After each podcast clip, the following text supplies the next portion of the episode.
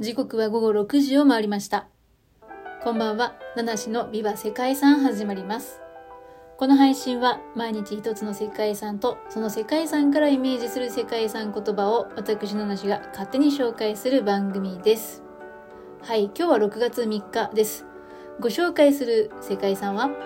リスボンのジェロニモス修道院とベレーンの塔です。ジェロニモス修道院とベレーンの塔はポルトガルの首都であるリスボンに残されている建造物群です。ポルトガルといえばかつて大航海時代に栄華を極めたことで有名ですけれども、この世界遺産はその時代を現代に伝える重要な場所となっています。ベレーン地区にあるジェロニモス修道院とベレーンの塔はいずれもマヌエル様式の最高傑作とされる美しい建築物です。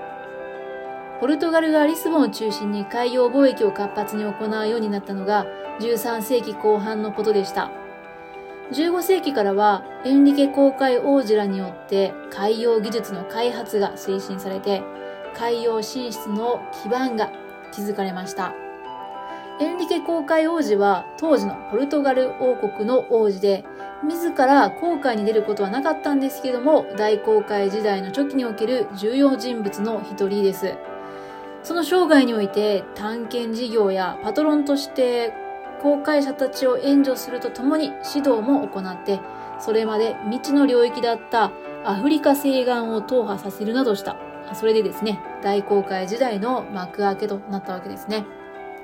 1420年の5月25日、エンリケはテンプル騎士団の後継であるキリスト騎士団の主導者となって、その死に至るまでのその地位をであるとともにですね、膨大な資産を保有する騎士団による援助によって自らの探検事業の強力な資金源としていたということでした。このためですね、特に1440年代までにかけてエンリケは大西洋への進出に並々ならぬ情熱を傾け、それと同時に騎士団ですかね、騎士団における重責についてもおろそかにすることはなかった。そして以降はキリスト教を熱烈に信仰していたそうです。エンリケ王子の人物像としてはですね、まだはっきりとしたことがわからない、謎が多いとありますね。その巡った足跡が果たしてどこまで事実であるのか、後世の創作によるものなんじゃないかなんていうふうにも言われたりするそうです。いずれにしてもですね、その後のポルトガルにとって15世紀から16世紀にかけてはバスコ・ダ・ガマがインド航路を発見するなど、ポルトガルが世界の海で大活躍した、そんな時代に入っていたわけですね。そして当時のポルトガル王であるマヌエル一世も、ポルトガルの探検隊や商業の発展を積極的に支援しました。海外交易は進展して、ポルトガルには胡椒など香辛料の貿易によって巨万の富が築かれるようになりました。そしてですね、当時のマヌエル国王がそういった状況の中、貢献者を称えて建てたのが、本日ご紹介している世界遺産に登録された修道院と塔だったんですね。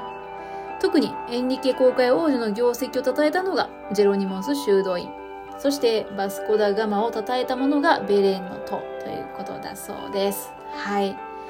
もう少しですね、詳しく解説したいんですけども、今日はお時間がありませんので、さらにもうちょっとお話聞きたいなという方はですね、歴史とか世界遺産とかを語るラジオでも紹介してますので、そちらの方聞いてみてください。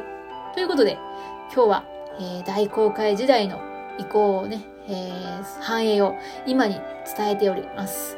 ポルトガルのリスボンのジェロニモス修道院とベレーンの塔をご紹介してきましたけども、本日の世界遺産からイメージする世界遺産言葉はですね、大海に繰り出すということで、はい。